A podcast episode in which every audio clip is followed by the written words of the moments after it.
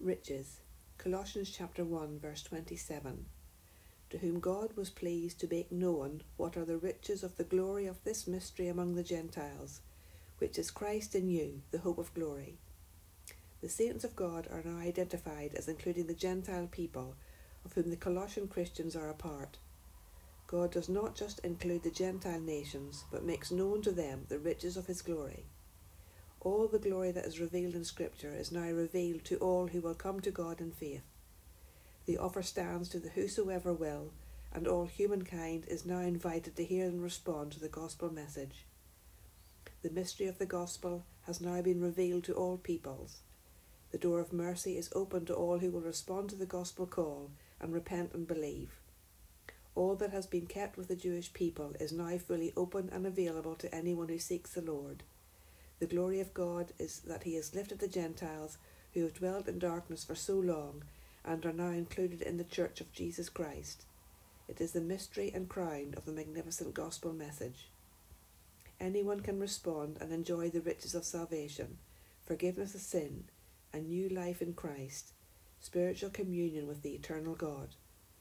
This caused quite a stir with the Jewish believers who did not want to give up their exclusive relationship with God and God has had to deal with his people to show them the riches and depths of his mercy to all people. He is no respecter of persons. This is shown in the lives of the Christians at Colossae. The goodness and mercy of God is laid out to a watching world as the Christians live out their lives to the glory of God. Paul is stirring up the grace of God in the hearts of the Christians and where they now stand in relation to God. They are in Christ and have the eternal life in them and the hope of everlasting glory. They are the people of God and of the household of faith, and therefore have now dignity and purpose in the family of God. They are the work of God in the frail vessels of human form. We who believe on Christ have a peculiar dignity, lifted up from the dirt and sins of this tawdry world. We are the possession of Christ and do not need to carp or complain ever again.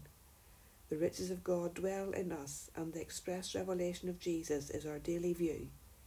Let us enter into all that God has purposed for us, outsiders who have been brought into the heavenly experiences of the Christian life and deep and ultimate blessings of the Holy God. What is our hope of this eternal glory?